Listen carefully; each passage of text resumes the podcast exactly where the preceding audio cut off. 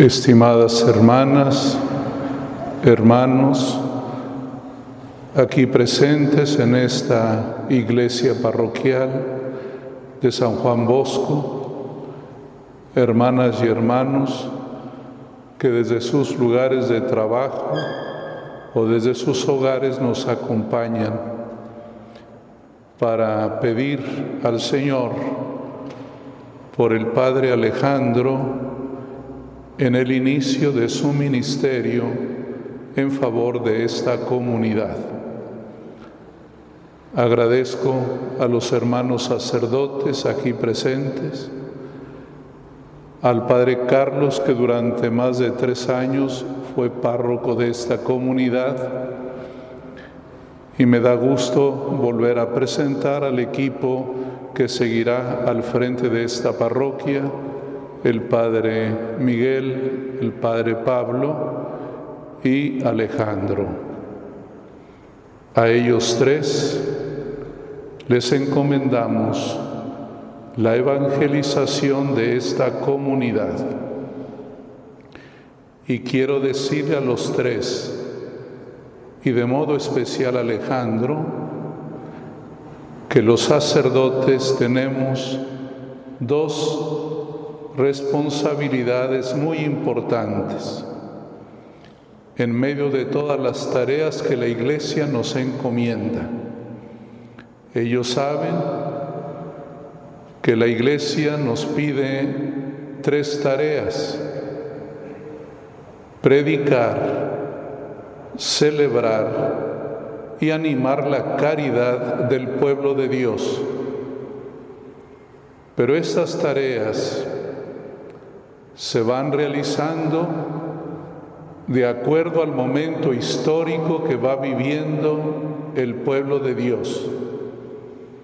Por ejemplo, ahora estas tareas las hacemos en medio de la pandemia, que nos obliga a buscar caminos de modo creativo para que Cristo sea conocido, amado y servido. Esa misión de la Iglesia que compartimos, especialmente hoy, iluminados por la palabra que se ha proclamado, quiero subrayar 2 cosas. La primera, que nos sugiere el autor sagrado de la Carta a los Hebreos. Nos dice que todo sacerdote está instituido para intervenir, es decir, para interceder por el pueblo de Dios. Sabemos que Cristo es el único mediador entre Dios y los hombres, pero Él ha querido compartirnos ese ministerio que es suyo. Él nos pide a nosotros también interceder, intervenir por el pueblo. De ahí se desprenden tareas silenciosas, pero muy importantes. Todo sacerdote está llamado a orar por el pueblo. Tenemos la responsabilidad cotidiana de seguir la jornada orando, lo que llamamos nosotros la liturgia de las horas, para orar, para intervenir, para interceder por el pueblo. Esa tarea la tiene cada uno en modo particular, pero cuando Dios nos concede vivir en comunidad sacerdotal, es siempre oportuno rezar juntos. Quiero animarlos a que, de acuerdo a sus diversas tareas, reserven siempre los momentos para pedir por la comunidad, por esta parroquia de San Juan Bosco. La segunda tarea o segunda responsabilidad es renovar la pastoral. Hoy nos dijo el Señor Jesús: a vino nuevo, odres nuevos. No se puede remendar un vestido viejo poniéndole un remiendo nuevo, porque al lavarlo se va a estirar el remiendo nuevo y romperá el vestido. Lo mismo, los odres tenían que ser nuevos, porque el vino al fermentar puede romper los odres viejos. A vino nuevo, odres nuevos. Fíjense cómo toda la Escritura siempre nos va indicando la importancia de renovar. He aquí que yo hago nuevas todas las cosas. Cielos nuevos, tierra nueva, nueva noticia, buena nueva, hombres y mujeres nuevos. Ese es el Evangelio. Renovar. Y no significa ponerse a la moda. No es un asunto de moda. Es propio de la dinámica de la vida y de la historia. La historia no se detiene. Las personas no siempre son las mismas. Hay generaciones que van caminando a lo largo de los años y de los siglos.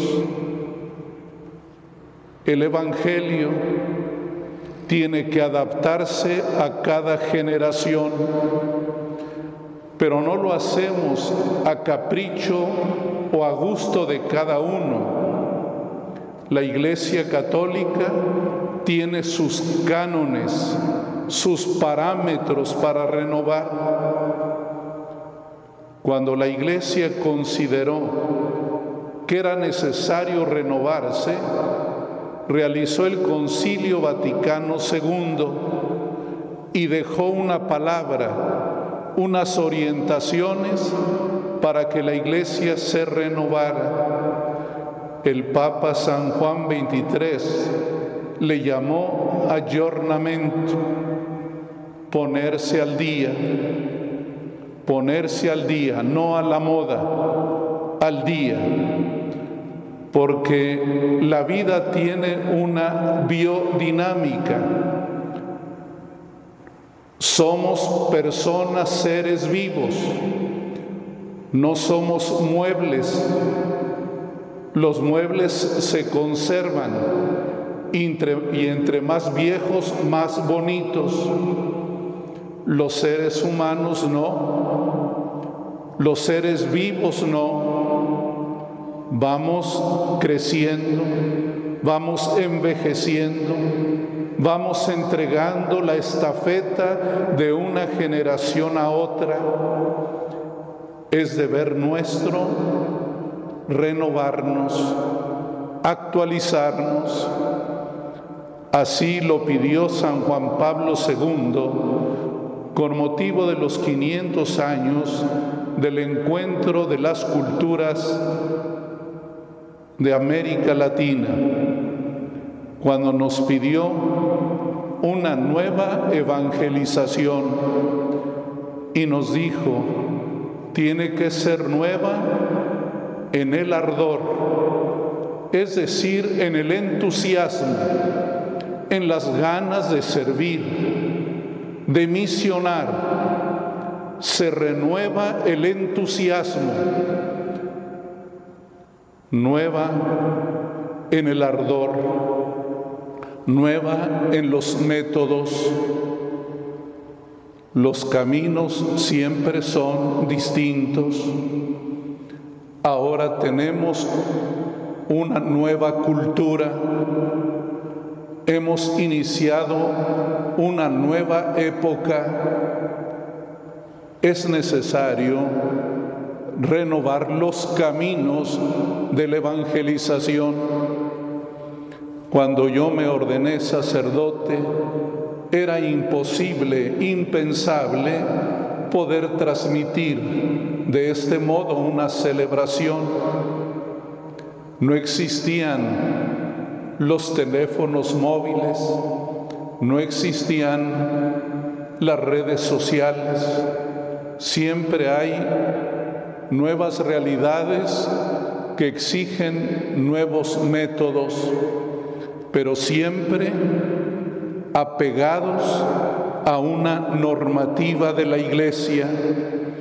Por eso hoy profesaste la fe, el depósito de la fe que nadie puede mover, que nadie puede modificar. La Iglesia tiene tradiciones siempre válidas, siempre las tiene que cuidar como tesoro, pero tiene que actualizarse, tiene que hacerlo siempre nuevo.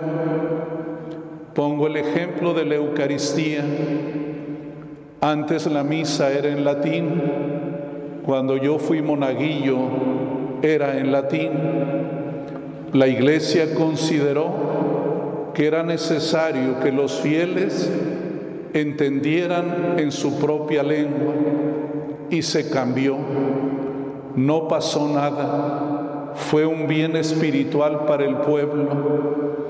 Por eso nuevos métodos, nuevas expresiones. La fe tiene que expresarse de modo nuevo. Esa es la responsabilidad que tienes y todo su equipo. Pensar siempre de modo nuevo.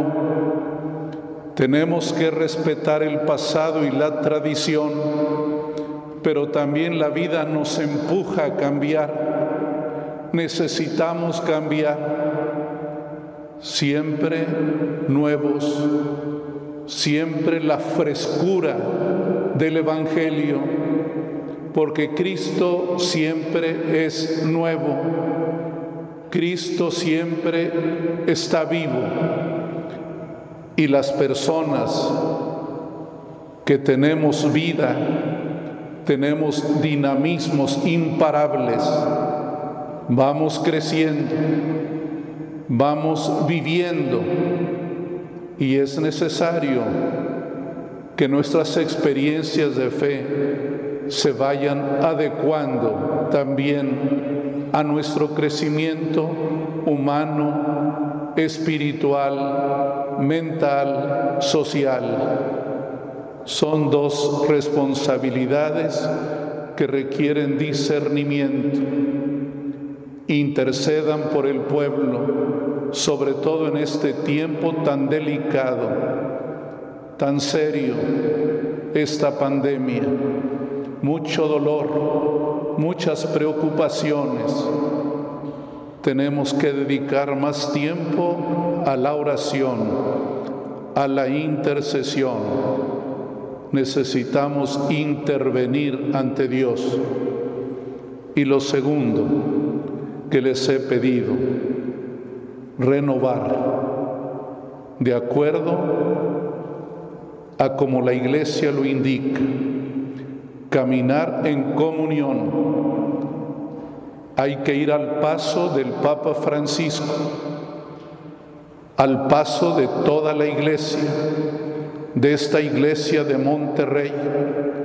Nadie puede quedarse atrás, nadie puede aferrarse a las cosas que deben cambiar. Vamos a mantener firme nuestra fe, una tradición bella que tiene la Iglesia Católica y que nunca se modificará, pero es necesario que los odres sean nuevos, porque el vino, la Eucaristía, la riqueza de la fe es siempre nueva. Pidan mucho por el Padre Alejandro, por el Padre Pablo y por el Padre Miguel, para que acompañen con mucho tino el caminar de esta parroquia, que además tiene un plus en sus tareas, que es atender a las y a los jóvenes. Fue declarada pastoral universitaria y tenemos que tener esta opción prioritaria de atender a los jóvenes. No significa descuidar a los niños o a los hermanos mayores, no, pero es necesario poner un trabajo muy especial, específico, en favor de los jóvenes.